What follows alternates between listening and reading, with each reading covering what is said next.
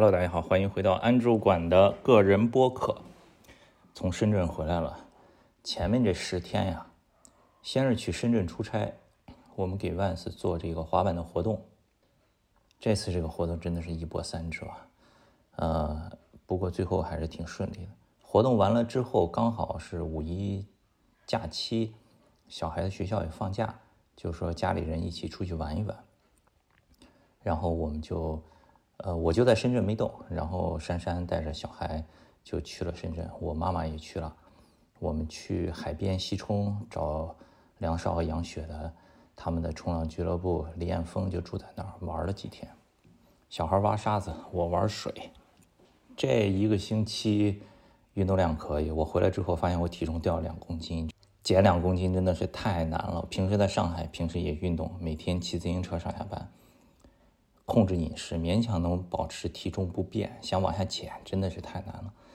但这次在深圳呢，打了四天网球，划水有一天，玩桨板有两天，呃，再加上其他的哦，滑板还有一天，而且又是在外面一直奔波，对吧？加上前面在工作的时候，连续几天晚上熬夜，有一天搭建那天搞到凌晨五点半，所以回来一称减两公斤，特别开心。Anyway，把话题扯回来，这一期啊，主要是想聊聊手机。最近你看，我是呃，这不是也换上了一个新的备用机，OPPO Find X6 Pro。这个手机啊，非常感谢木头，然后送我了这个手机。呃，也说来也巧，我之前的备用机是 Google 的 Pixel 6。那天晚上睡觉的时候，从桌子上自己滑下来，摔在地上。手手机这个角上的屏幕玻璃就给摔碎了，我还发了一个微博。你看，紧接着木头就给我送了这个新的 OPPO 最新的这个影像旗舰 Find X6 Pro，旧的不去，新的不来。其实，在疫情之前跟 OPPO 合作还挺多的，那个时候给 OPPO 拍过挺多样片的，比如说他们这个 Reno 一代发布的时候。他们发布会上有用到的那个，在夏威夷海边一个冲浪的女孩，体现他们的这个长焦。那个时候他们就在打长焦这张牌了。那个就是当时我去夏威夷给他们拍的照片。包括后来他们 Reno 二代强调这个视频防抖的功能，也是又飞去新西兰，在新西兰本地找的职业的滑雪的 BMX 山地车的等等的拍的这种对比的视频呀、演示的短片呀。所以以前跟 OPPO 的合作还蛮多的。我就在准备这一期播客的时候，我在翻之前的微博，我就在我的微博里面搜 OPPO，我就突然看到去年的四月十五号，OPPO 给我送了一次物资。大家都知道，去年四月份、五月份在上海是最难的两个月，封控在家，不能出门。那个时候，OPPO 就想尽了各种办法，给我们送来了方便面，有牛奶。真的是非常感恩 OPPO。好，咱们就是往事不要再提，就先说说这个新的手机。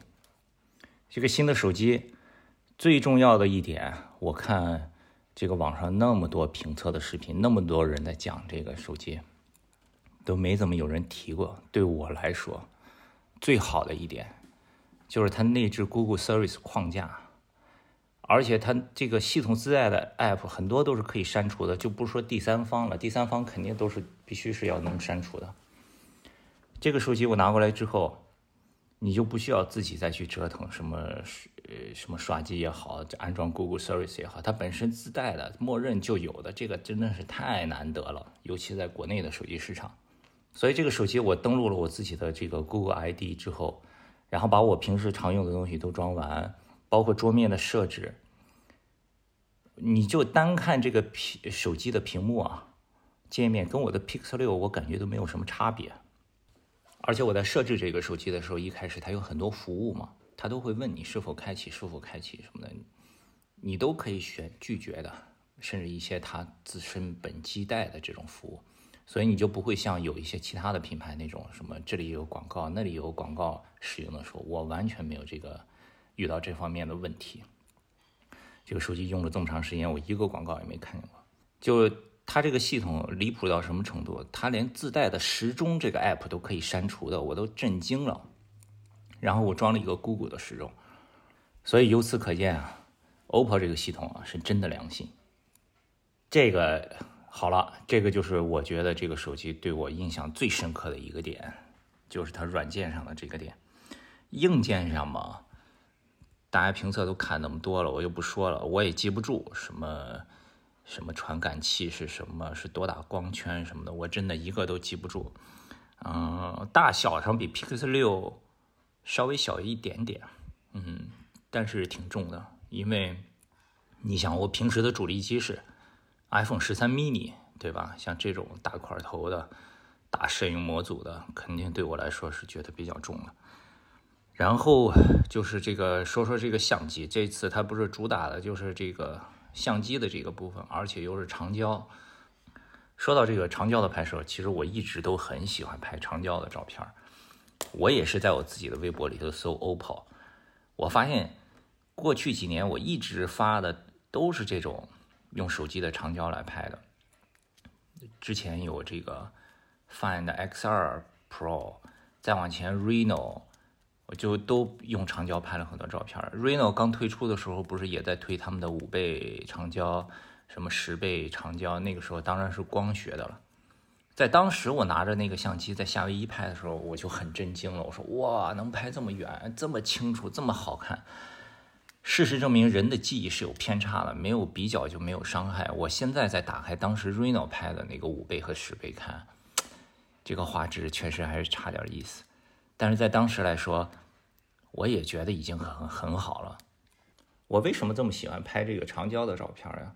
你像手机刚出来的时候，就是普通的这个广角焦段，类似于人的眼睛。之后大家又都在推这个超广角。其实超广角之前推过一次长焦，你想一想，iPhone 六还是 iPhone 六 S 的时候，那个时候出的双镜头其实是一个是广角，一个是。那个等效五十毫米，好像是就是稍微有一点长焦的感觉的，但是后来接受度不高，之后就改成了一个是广角，一个是超广角了。但超广角大家现在全都有了，标配了之后，现在我看各家又开始主推这个长焦了。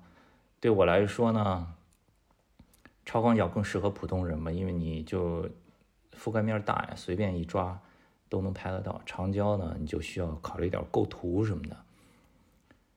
我喜欢长焦，是因为长焦你能拍到的东西是你平时日常生活身边够不着的、看不到的，就除非你刻意的去观察，你脑子里有一个长焦的思维，有那个取景在，对吧？你不然的话，你平时打眼一看，你眼睛看的全都是广角，你注意不到那个点，所以能拍出来一点新鲜的东西。你平时的这种超广角、广角也好，你日常身边身边生活中，你走到哪儿长着一双眼睛。每天都在看，都已经腻了。这个是我喜欢这个长焦的一个原因吧。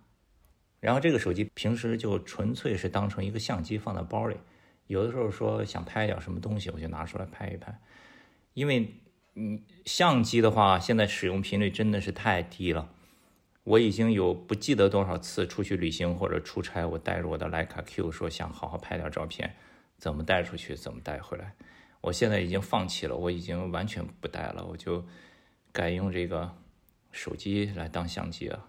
所以有时候上下班的时候呀，比如说日落的时候呀，呃，还有的时候是，比如说我去打网球，偶尔抬头一看，哦，那边有一个这个景色挺好的，挺适合拍长焦的，我就拿出来拍一下，这样陆陆续续的拍了一点照片但是总感觉哪儿不对。就是看评测上，这次他是跟哈苏合作的，对吧？我看别人拍的照片也都是颜色也都挺哈苏的，挺好看的。尤其是上一周木头自己发了一组他用这个手机拍的照片，我又感觉跟我用的不是一个手机。然后我在深圳的时候还找木头吃了一个饭，我问他，我说为什么我用这手机拍出来照片还是数码感这么强呀？他说你得用手动模式，只有这个手动模式才是那个原话叫什么风格化的哈苏影调，我恍然大悟，我心想说：好嘛，我前面照片全白拍了呀，只有这个手动模式才是哈苏的这种模仿哈苏的调色，我这是刚刚知道。所以从那之后呢，我就尽量的都是拍照的时候用手动的模式来拍。但是手动模式也有一个缺点，就是慢呀。而且你想想，在手机上全都是触摸屏操作，它不像相机有很多按钮啊、旋钮啊，它那个调节也快，对吧？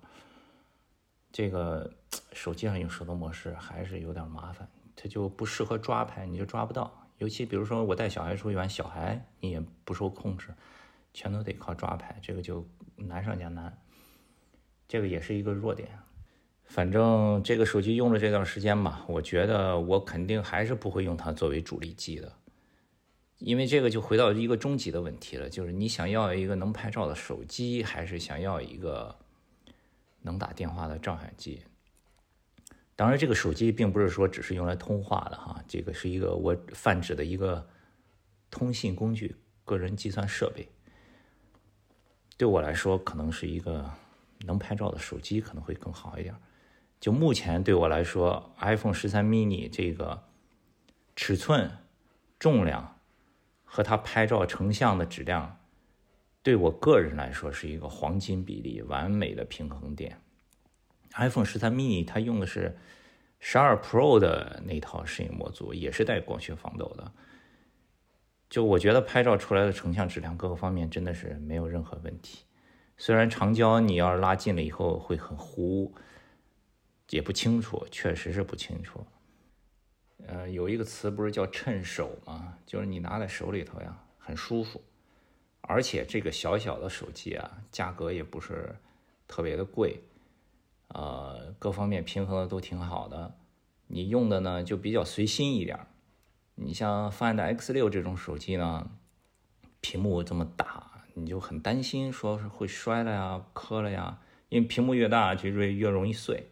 这我自己的个人感觉哈，而且呢，你看它背后的镜头模组做的也都是很夸张，现在各家都是往这个路线在走。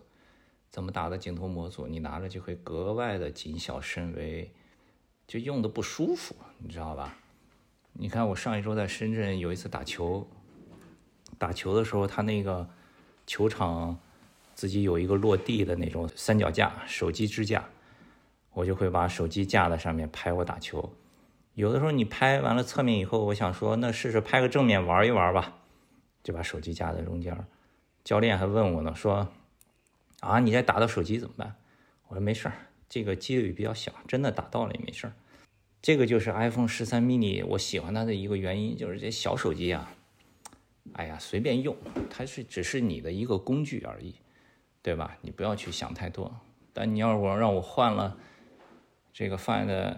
X 六 Pro 我可能就不会给它夹着放在中间了。第一，手机屏幕那么大；第二，手机那么重，再从那么高的地方摔下来，那这个后果几乎是可以想象的。我绝对不会像这个 iPhone 十三 mini 一样，就把它当成一个玩具随意，对吧？没有这种感觉了，就是你被这个手机给用了，而不是你在用这个手机了。所以对你们来说，这个完美的平衡点在哪儿啊？就是手机的尺寸、大小、重量和它的性能，就包括它的摄影成像的质量，这个平衡点在哪儿？是哪一款手机？是多大的尺寸的屏幕？也可以留言，咱们一起来讨论一下。这个真的是因人而异。你比如说我在那个西冲划水那天，呃，我们的教练猫仔，他这人高马大，对吧？大手大脚。我不是说形容他办事情大手大脚，是他这个物理上身体尺寸上就是大手大脚。